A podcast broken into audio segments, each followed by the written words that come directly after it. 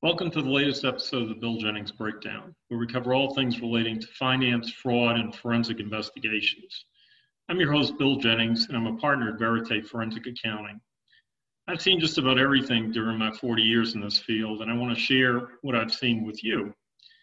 I'm actually working on a book for a large publishing house in London. The working title is Fraud Investigation and Forensic Accounting in the Real World. Since the book is based on cases that I investigated, I thought it'd be useful to record discussions with the lawyers I worked with on those cases and share those discussions with you. This is the Bill Jennings breakdown. All right, hey, uh, Whitley, uh, welcome. Thank you very much for agreeing to do this uh, podcast with me. Um, as you know, I'm working on a book uh, for a large UK publishing house. The working title of the book is Fraud Investigation and Forensic Accounting in the Real World. And I'm using my own uh, investigation experiences from the past 40 years to illustrate the concepts that are presented in the book. So it's very unique in that way. Um, it's, it's not, um, you know, a, a an academic uh, or, or, theoretical text. It, it contains very practical information based on the work that I've actually done over the years. And, um, you know, I, I, have had the privilege of working with lawyers uh, like yourself uh, on these investigations and have learned a great deal. And the reason I wanted you to be here today is learned a great deal and developed professionally um, because of working with lawyers like you. And just by way of introduction, um, I met Joe Whitley uh, in the early 1990s when he moved to Atlanta after being the serving as the United States Attorney for the Middle District of Georgia. Prior to that, um, Joe was a uh, state prosecutor in Columbus, Georgia. Um, he worked in the private sector here when I first met him, uh, but then went on to become the uh, U.S. Attorney for the Middle District, or for the uh, Northern District of Georgia, uh, which is headquartered in Atlanta. Um, following that, uh, Joe um, came back to the private sector and worked together on some very uh, interesting investigations when he came back. But then he was called on by his government to serve again and went to Washington to serve as the, uh, the very first general counsel for Homeland Security. Um, his government service and, and service to our country stretches over many years. I, I think it has defined uh, his career and, and his um, professional life.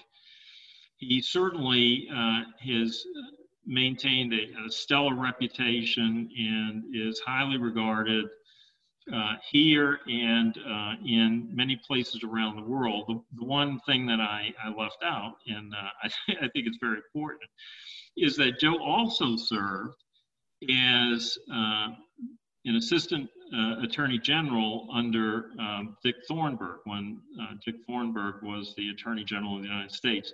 I wanted to mention that because in that role, uh, one of the things that Attorney General Thornburgh tasked Joe with was to go around the world and negotiate legal treaties, mutual legal assistance treaties with other countries, uh, between other countries in the United States. And, and, and Joe literally had to, um, you know, travel the world to, to get that done, but he did. And it made a, a huge difference in, in the efficiency and the effectiveness uh, in uh, our government's ability to prosecute uh, its legal interests in, in other countries and for our citizens, of course.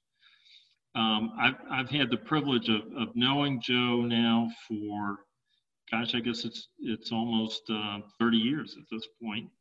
And uh, it's been a, a, wonderful relationship. And that's why I, I very, he was one of the very first people I invited to do these podcasts because I very much wanted him to be a part of this. And I'm, I'm very grateful for him agreeing to give us the time today and want him to know it's, uh, it's been a great honor working with him and I look forward to our working together in the future. Um, I, I have selected a case that I wanted us to talk about because it touches on areas in, in which Joe has a particular expertise based upon his um, professional career. And, and this is a case, it's a very recent case, um, but it's a case that uh, was the subject of a Department of Justice press release on July 23rd of this year. And the, uh, the headline is United States files complaint to forfeit more than $2.37 million from companies accused of laundering funds to benefit sanctioned North Korean entities. Because the United States has filed a complaint to forfeit these, these funds. Um, the four companies allegedly were part of a scheme to launder payments to subsequently sanctioned entities to include Velmur Management, um, which the Treasury Department sanctioned for procuring Russian petroleum products from North Korea, Dandong Zhicheng Metallic Material Company, which the Treasury Department sanctioned for purchasing coal from North Korea and then in turn laundering the proceeds of those sales to purchase items for North Korea, including nuclear missile components, multiple cover branches of North Korea's foreign, for, uh, foreign trade bank, which the Treasury Department sanctioned for facilitating transactions on behalf of actors linked to North Korea's proliferation network. Uh, the Justice Department goes on to say this complaint illustrates how a global money laundering network coordinates with front companies to move North Korean money through the United States and violate sanctions imposed by our government on North Korea, said acting U.S. Attorney uh, Sherwin. This case demonstrates that we will use all tools in our threat finance unit's portfolio to target companies that harm U.S. national security, regardless of where they are doing business. The FBI, along with our domestic and international partners, will continue to prioritize and dedicate the necessary resources to investigate and combat those who are assisting North Korea in evading sanctions by providing illegal access to the U.S. financial system contrary to our national security interests. Wow, that sounds really bad It sounds like everybody's guilty. I guess that's the end of the podcast. Thanks, Joe. I, I, I don't guess there's anything for us to talk about. I'm kidding. They always sound like that. And, and Joe and I um, are, are the people who are hired by, um, often by uh, people who are the subject of these press releases. And, and one thing I, I can truly say, having done this over 40 years, there's always two sides to every story. And so with that, Joe, I'd like to ask you a few questions about this case. Um, first of all, let's say you're representing the, the defendants in this case, um, and, and let's assume for a moment that their interests are aligned and so there's not conflicts of interest because I want you to be able to move between the parties fluidly in order to uh, to talk about how you would handle this case. But but what problems do they have? You know, two point seven million dollars. That doesn't sound like a lot of money to me. No, it's not a lot, Bill. And I, I guess I should say I'm I'm anxiously awaiting the publication of your book, so I'm going to go buy a copy uh, right away when this uh, this uh, this gets printed. So I I can't think of anybody better to uh, be writing a book on the subject of investigations than you. And uh, certainly you've covered in your career a, a, wide span of investigations that will be exemplary to people who obtain your book. Uh, and I look forward to doing that myself. I, I, I, I suppose looking at this case and, and to your point, uh, although each of us would like to have $2.37 million immediately in our bank account, it's a relatively small amount of money, um, considering that um, considering the, the scope of other cases where we see huge sums of money being seized in the hundreds of millions of dollars sometimes, or hundreds of millions of dollars in fines and penalties. In this situation, I think what you see is sort of the tip of the iceberg really the beginning of the case. And uh, under U.S. asset forfeiture law, there are two types of forfeiture. There's civil forfeiture, uh, which is what this represents, uh, civil complaint, and then you have the underlying criminal case, which uh, there must be, there is a criminal case here going on. I can assure you, based on the facts of this particular press release, uh, against individuals and against these entities, which and from which there'll be even bigger fines and penalties and more money that might become subject to seizure uh, through the criminal case. But anyway, I, I, I, would comment on this as a this is the first bird of spring, so to speak. Uh, more more to come uh, in this case, and um, what you have immediately though is a PR nightmare uh, in terms of what's happening. It's just uh, this will be spread all over the uh, Bloomberg the financial news. Um, you, you, but you do have here a parallel criminal investigation going on, I can assure you. Uh, and this broad exposure that all of these companies and entities have. And um, the first, the, the first, the, the burden of proof is a little lower, certainly in civil matters or civil action. So uh, this was the best way to gum up the work, so to speak. Uh, once something like this happens, the ability of these companies and businesses to do business around the world uh, becomes uh, doubtful because uh, no one wants to do business with anyone who's um, you know subject to a civil forfeiture action dealing with allegations of money laundering. So it it has a business angle, a, a public relations angle. Uh, there's certainly a deeper look that uh, someone like yourself would want to take, looking behind the curtain, so to speak, and finding out what's really going on here. Makes sense, and, and it's a, a nice segue into my next question. Um, what would you do to gain an understanding of the exact nature of their problems? And you know what I'm thinking about here is, is there a way to um, interact with uh, the Justice Department to to learn more about you know what exactly they have and what's what's at stake here?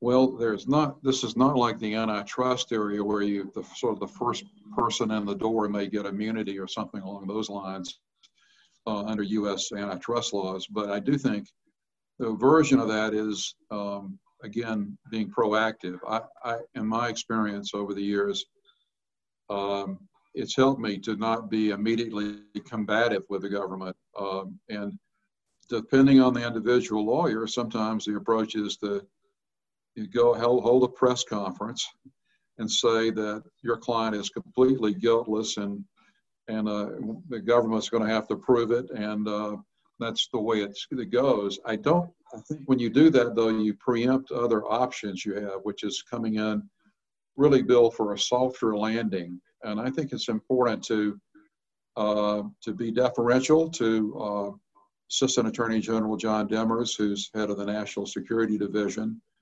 our acting U.S. Attorney Sherwin in this particular example, and um, Homeland Security investigations. There, there are at least those three components at work here. Um, I contemplate in this particular factual scenario that I would probably go to the attorneys in this matter. I wouldn't go to agencies. In other words, not that there's not a lot to be accomplished by being um, in touch with those agencies. But I would go to the, decision makers in terms of prosecution, and that would be the local United States Attorney in the District of Columbia, Mr. Sherwin, or, or Mr. Demers at uh, DOJ, who's head of the National Security Division. Um, and I think by doing that, uh, you're going in and saying, I, my client has retained me my client has asked me to ascertain um, what occurred here. Our initial um, appreciation of this is we don't really understand why we are in your sights.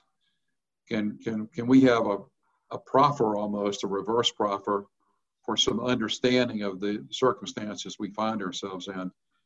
Uh, we want, and, and thematically, um, uh, we want to cooperate with you we want to find a way to uh, assess the problem because I think, as a practical matter, again, we haven't really defined who I'm representing, but let's say for the purpose of these comments, I'm representing the corporation.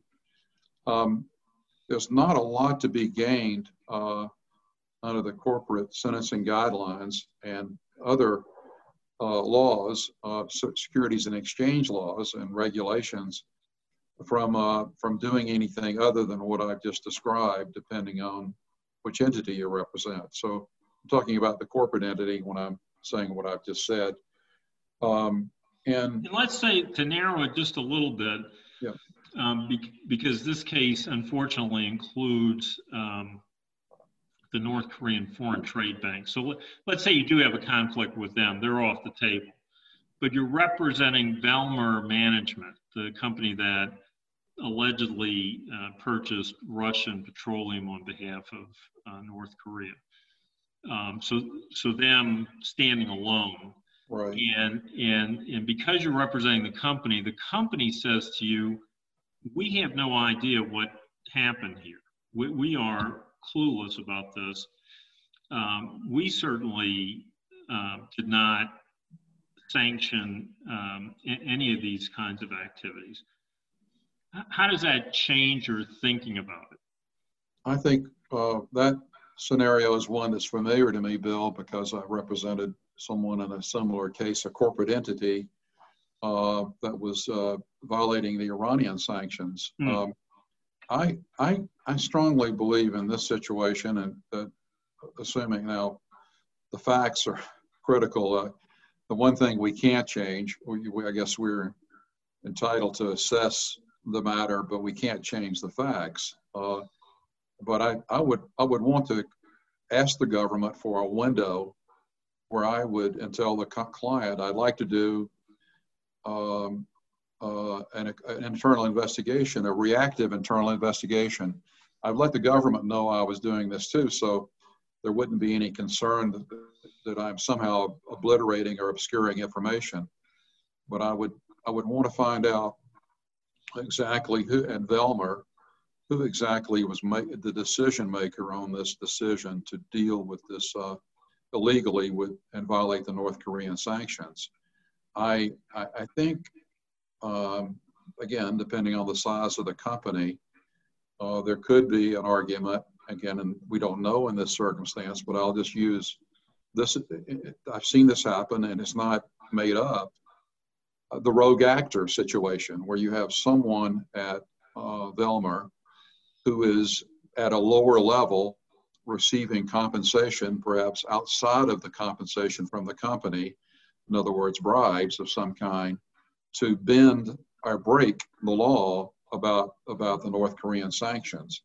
And so I, I think that the, the, there should have, the, the government will say, well, there were red flags you should have you should have known this about your employee.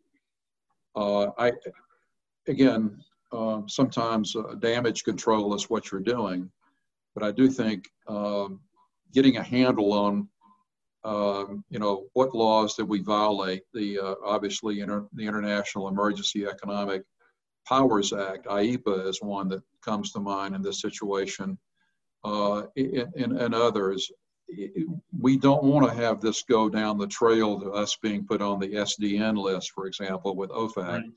the specifically designate, you know, designated yeah. nationals or entities. So we have a real interest in um, breaking through early and trying to find out what's going on here and, and being a, a, a cooperator, if you will, Bill, with the government. And that, and that and obviously this is kind of a cold chill feeling for the employees of the company. But I think that preemptive corporate internal investigation may well uh, disclose um, that the company did follow the steps that it should have followed, uh, but there was a there were individuals in the company who broke the law, and we'd like to cooperate in helping with that. Obviously, it would be good if the, uh, Velmur had in place a corporate integrity agreement of some kind or compliance plan. But obviously, we would agree as part of any kind of resolution with the government to, to make that more robust, uh, have reporting uh, uh, obligations on our part with the government so we can position ourselves. Positioning is a word I really don't like, but so much of what I do in my practice is positioning.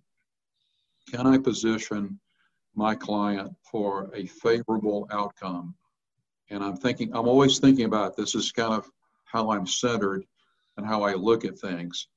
I, I, I can't will it to happen. I really have to work to that objective. But how can I position my client, Bill, with your help, obviously, someone like you is going to be side by side with me as I do the investigation. And that's critically important. And you just hit on something that um, I, I, see all the time, and that is that these incidents are, are not transactional. Um, they, in fact, really literally affect the entity's ability to continue in business over the long term. And so, you know, um, to, just to follow on your point, if, there was a way to reach uh, an amicable, you know, agreement with the government um, that would allow them to continue to do business, uh, albeit there was a, uh, you know, an additional expense to that as, as well as this forfeiture piece and perhaps helping them uh, in their prosecution of the rogue actor who you mentioned earlier. Um, that that's a win. That that's a huge that's a that's a huge win because the alternative, you know, you mentioned the SDN list. The alternative is I'm out of business. Uh, I'm done. You know, I, I don't have a way to continue to operate. Right, right. I, I, I agree, Bill. I think uh, this has happened in a case recently with me in a, a domestic U.S. case, but a case in point is uh, our client had problems uh, dealing with immigration laws and H-1B visas, uh, you know, without getting into specifics. But um, in this hypothetical, I'll say, um, the government wanted X amount of money back in the way of fines and penalties the, the best way for us to achieve the abil- our ability to pay those fines and penalties was for the government not to kill the goose, if you will, with a golden egg metaphor. Right. for them, we could, if we could show them that we were going to henceforth be achieving a, a legally compliant program, um, the government had a vested interest in our maintaining our financial viability. Instead of sinking the, the entire effort for the company, a company could continue in business during a period of transition toward, toward the payment of the fine. So, uh, and that's, I don't believe an aberrant situation. I do think that there's real, the realistic component of this is how do you, how does, how do you achieve the government's objective? And at the same time, how do you achieve your objective? So it's a, a win-win uh, outcome. And let's say, Joe, you, you do the internal investigation you're talking about earlier, but the, um, the rogue actor uh, actually still has significant um, responsibilities and authorities as the investigation proceeds, but realizes that um, you're getting closer to the truth and, and begins to do things um, to to prevent you from collecting the evidence to prove that truth. What, what, do you do in that circumstance? How do you advise the client in in that circumstance? So uh, this is a sort of a uh, the Robert Frost poem, uh, Two Roads Diverged in the Woods. And we want to take the one less traveled, and uh, that will make all the difference. And I think what I would want to do is, is um, separate the employee or executive uh, from further duties at the company. Um, and there may be provisions in the corporate bylaws for his the retention of counsel for the individual. Uh, so because at that point we have a conflict with that individual, we can't really advise him or consult him uh, going forward because he is in a different status. Uh, I mean, there's, there's a lot more here to talk about about that issue in terms of conflicts of interest but I, I, I would want to, uh, um, you know, continue to maintain access to this individual through his or her counsel.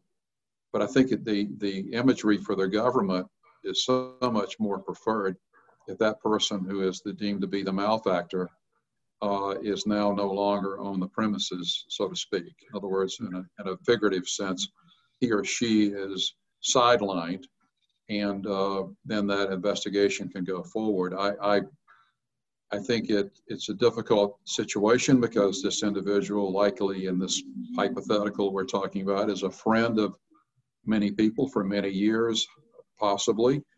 But uh, the the corporate officers have an obligation to the corporate entity, and they have fiduciary obligations that uh, further make this more complex.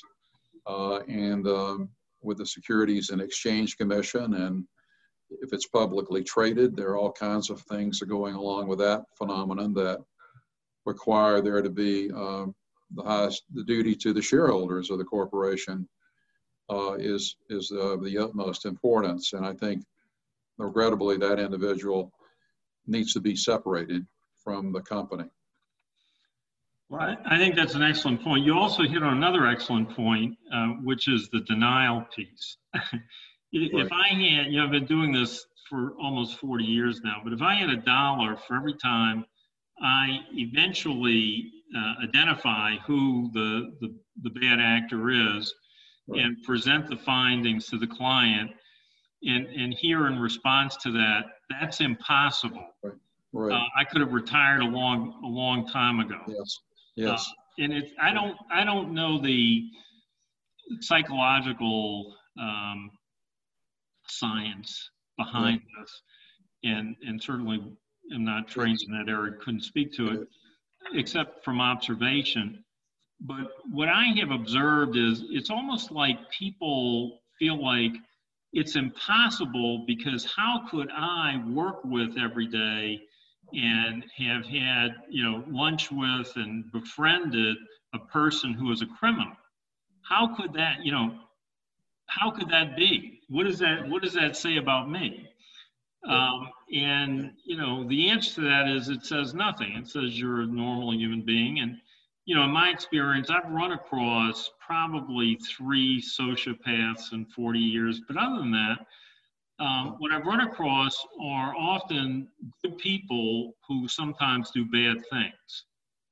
And so they are, you know, they're very likable. They're, um, you know, char- they can be very charming. They can be, um, you know, very um, pleasant to work with and to interact with. And there's no reason why you wouldn't befriend a person like that. And sometimes, for reasons that you may never be able to understand, they just do bad things. Um, and sometimes they get caught at it.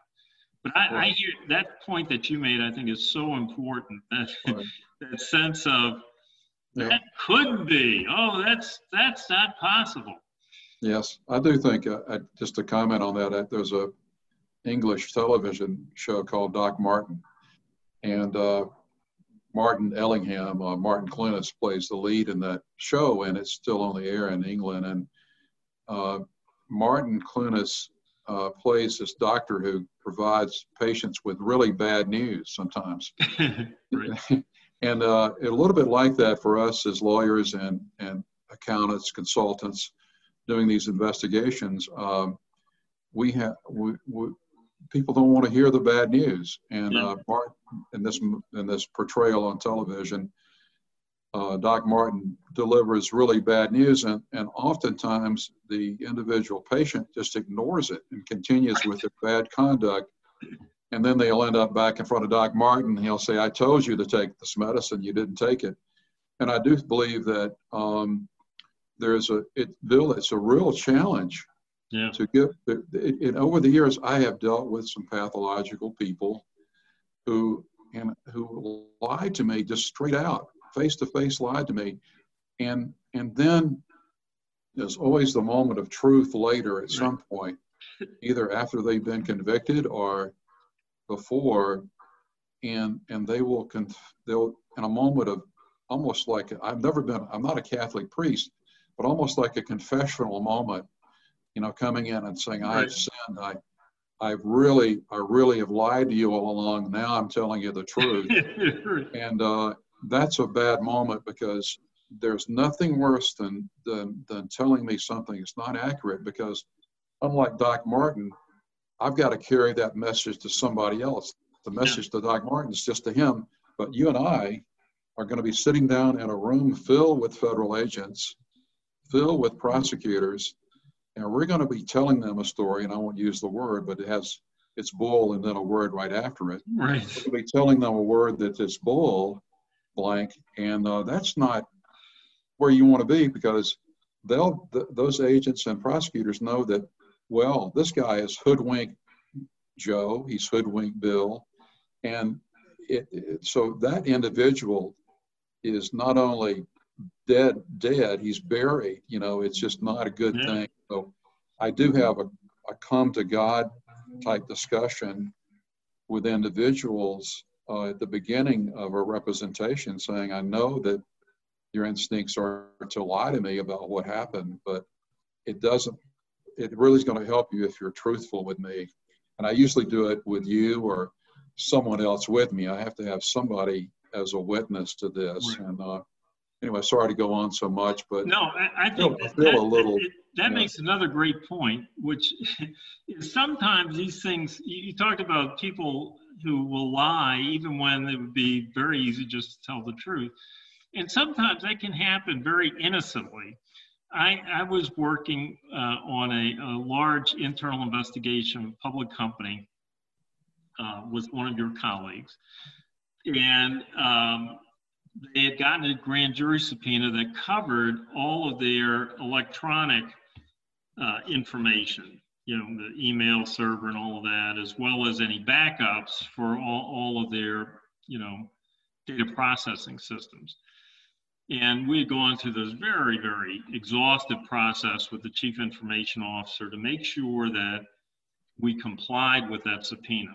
And your colleague, um, who, who you know very well, um, signs off, you know, it says that, you know, that's it. We've, we've given you all that we have. And, and then, you know, goes back to his office. I continue to do my work and about two days later, three days later, the chief information officer comes in to, to the conference room I'm working in. And he says, Can I see you for a minute? And I, I said, Sure. You know, so he said, Would you mind coming to my office? No, not at all. So I go into his office and uh, he, uh, he says, Remember, we got that grand jury subpoena? Uh huh. And you, you remember that we went through the exhaustive process to turn over all that electronic information to the government? Uh-huh, I do remember that. He said, you know, um, there's something that I didn't tell you. Uh, he said, about five years ago, we changed our document retention policy to shorten it. And he said, you know, I, I was not comfortable with that. And as a result, I was always afraid that they'd need some piece of information that would have been destroyed under that policy. And so I just wasn't comfortable. And so I kept my own backups. and he's opening, he's, he's got these lateral file cabinets. He's opening these things, and they are filled with these backup tapes, you know, hundreds of them. Oh my God. Yeah. So I called your colleague and I said, uh, Rick, I have some very, very bad news for you.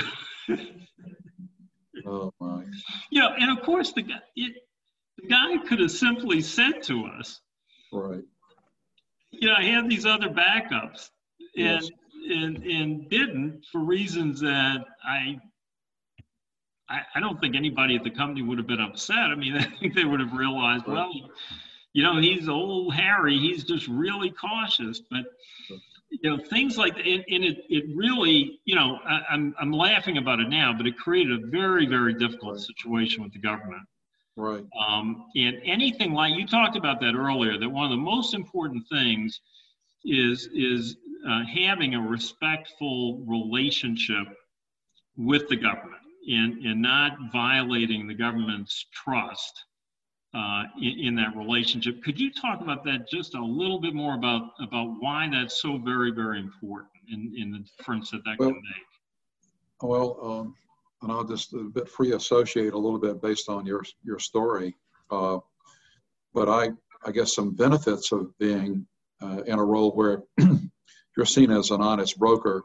One of the things that I believe you get out of that is the government will try to help you. I mean, it's just human nature.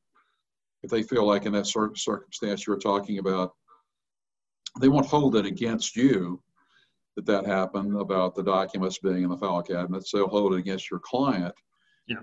And um, so, what I'm trying to do is have the government perceive me as the entity that they're dealing with, not the client, as much as I possibly can. And it's no sleight of hand or anything like that, but I've had situations arise when I, I've had my client debriefed. You know, they're they're in front of the government, no sodium sodium pentothal involved, and no shock involved, but they're just sitting there, you know, drinking coffee eye to eye with the government and um, answering questions. And then um, the government has asked for a sidebar with me outside the room away from my client, and wherein they will tell me uh, that John or Mary is not telling us the truth. They they know more about all of these things. So um, it, that they trust you.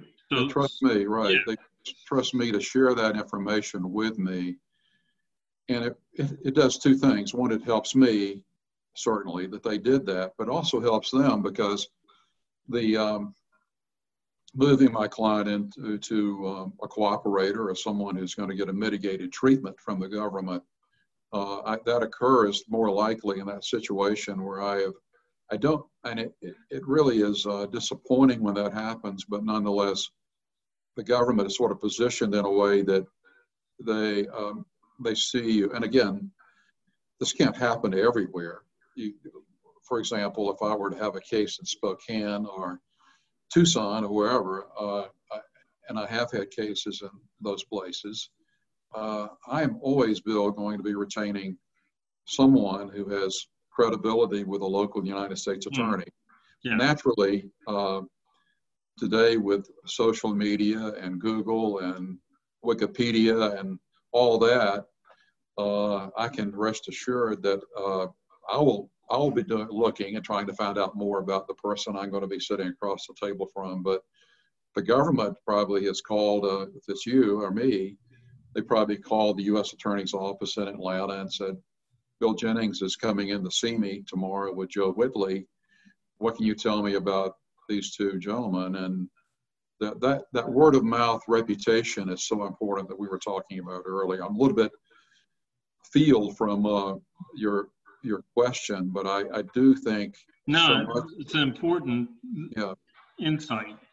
But so much of this, I mean, with for example, uh, with John Demers, who's uh, you know a very fine lawyer, who's head of the National Security uh, Division at Main Justice. He's someone that I've I've had conversations with John on the phone, for example. Uh, he knows me by reputation, and I think highly of him but I don't think I've ever had the pleasure of meeting John one on one. So right. uh, I still think um, you know that's a situation where I'd want to do some diligence on him and and um, the U.S. Attorney in D.C. I probably have one degree of separation knowing him and and also from Homeland I would know people there. So I would want to uh, not do anything untoward about trying to find out information about who I'm meeting with, but I'd want to make sure that I'm coming in, the coordinates on my landing, if you will.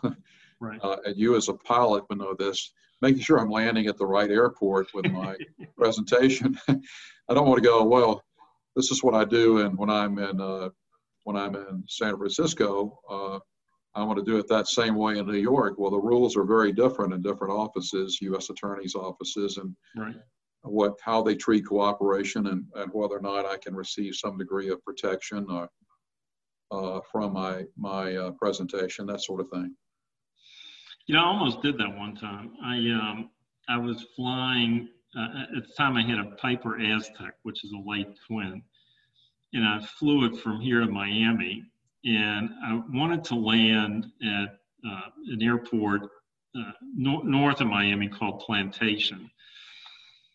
But there's an airport next to it that's a little bit south of it. That's North Hollywood Airport and uh, I got my landing clearance from Plantation. I'm on short final, and the guy at Plantation calls me and says, uh, "Where are you?" yeah, he says, "You know, you're because uh, he could see me on the radar. He said, "You know, you're uh, landing at North Hollywood. Uh, we're one airport over." oh boy. well, that's a chilling moment. yeah. So, uh, well, he was nice about it and, and yeah, vectors well, around. Radar is such a great thing. I, uh, anyway, there, there's a lot more, I guess, a lot of airplane metaphors we could work into this yes. conversation that, that are apropos. Uh, but a lot of this is about having the right pilot. And um, so I think that's kind of what we try to yeah, exactly. And that's why I wanted to, to do this podcast with you.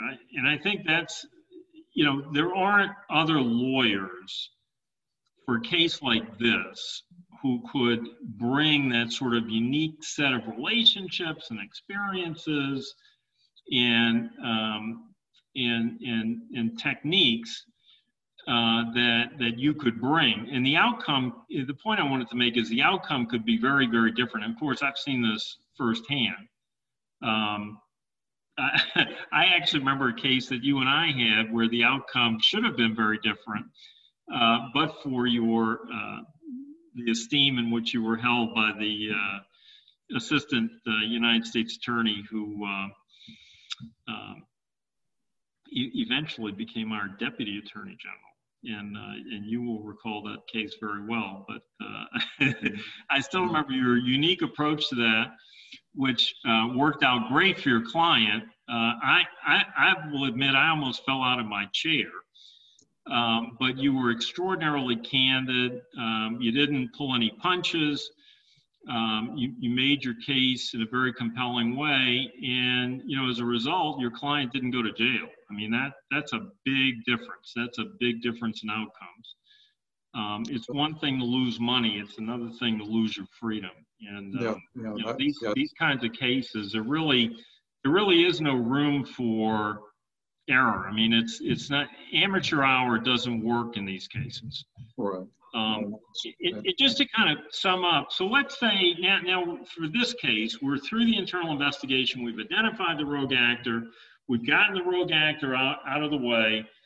We now have a um, an agreement with the government um, in, in which they have agreed not to indict us as the company or, or to otherwise uh, criminally sanction us, what's your advice to the client? You know, how, how do you say to the client, look, you have just um, had this amazing outcome, um, and and here's how not to throw it away. What what do, what do you tell them? Well, it, um, I guess there's there's something to be said about the moment that this disclosure they ordinarily the client when they receive this news they're, they're elated. Uh, it's a it's great news uh, that they're not going to be prosecuted and there's going to be however there will be some civil penalties there'll be some sanctions there will be a requirement of uh, a corporate integrity agreement. There may be a monitor involved a deferred prosecution agreement or a non-prosecution agreement um, that that will put you under scrutiny for a period of three years a la Larry Thompson in the Volkswagen case, uh, where he was monitoring that situation. Um, I, I think the uh, human memory and uh, corporate memory is such that at the time of the actual resolution, there's a great uh, relief that goes on in the entity or the individual that subsides over a period of time. Uh, and what seemed like a great deal at the time it entered into becomes less and less attractive as time goes along because it has some punitive aspects to it if there's not a total declination. Um, and I, I think that it's important to um, set some markers with the client so the client's expectations about what the future looks like are realistic. Um, in other words, um, the, victory that has been declared may not be quite the victory that it's seen, you know, later might be might be seen late in later years. So uh, there, the, the cost of compliance, uh, the the angst of having someone in your business looking over your shoulder for a period of time, might be bothersome. So much so that people forget, well, we didn't get criminally prosecuted. So I think part of it, part of it for me and, and you too, you know, as we communicate the outcome, which is highly favorable. I, I and I've had this happen on. I've been very lucky. Let's put it that way. I've been very fortunate. Um, I, I do think that that I, I think that plays a role in it. In other words, when we're each dealt cards in a card game, it's, it's entirely arbitrary which cards we get, right? It, it should be, unless somebody's mishandling the deck. But from then on, once we have those cards, we have to play the cards that we're dealt, you know, to use right. that metaphor, and play them as best as we possibly can. And I think that's where the skill comes in. To, at that point, we, we receive those cards, as total luck.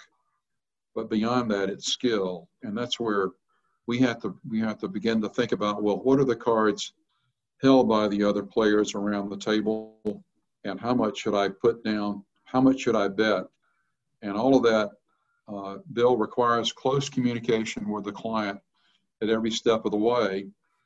And um, and that's something i think that's lost uh, today. I think there that more and more lawyers uh, are communicating by text or email. And and I and today with COVID, that may be just a consequence of that. But I do believe uh, updating, uh, putting out, putting have, have setting down markers about where we are milepost, if you will, as we move along the the continuum of res- resolving a case.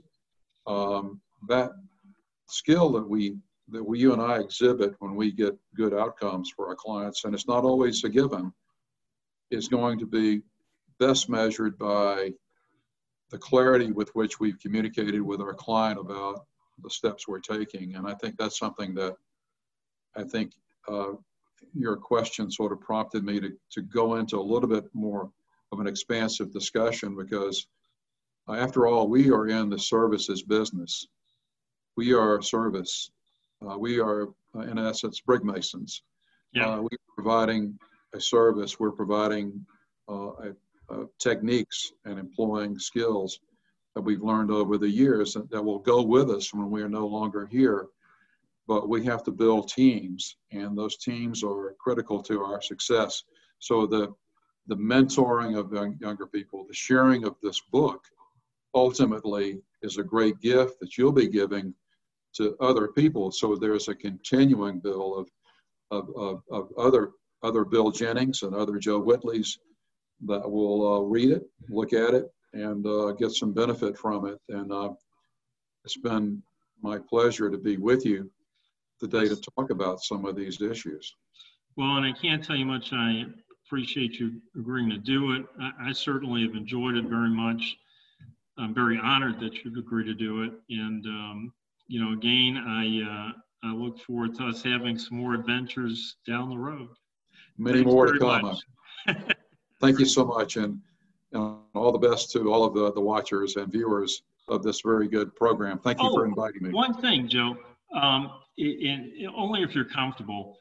Uh, what happens is when these things go out, sometimes people have questions that we haven't answered in the podcast. If you'd be comfortable with either giving them an email address or a telephone number, um, sure. that, that they could use to pose questions, well, uh, that's a useful thing. I'll be delighted to do that. I, uh, my email address at, at Baker Donelson is jwhitley at Baker Donelson, B A K E R D O N E L S O N dot com. And uh, that's the best way to reach me. And uh, right. I'll do my best to uh, respond promptly. But if I don't, it's because I'm otherwise occupied trying to earn a living. And uh, exactly. but I, I do uh, think that's the sweet spot of these programs is the dialogue that we're not able to have. Yeah. But I look forward to speaking to some of your viewers and uh, and I look forward again. I look forward to uh, I'll be once that book is off the printer, I'll be Great. buying a copy. Bill, thanks so much. Thanks, Joe. Thanks again for listening to the Bill Jennings Breakdown. If you'd like to connect or have any questions regarding forensic accounting or fraud investigation, feel free to reach out to me on LinkedIn or email me at the Bill Jennings Breakdown at gmail.com. I'm always happy to be a resource if I can offer any wisdom or answer specific questions about a case. Look for the next installment of Bill Jennings Breakdown. Thanks again.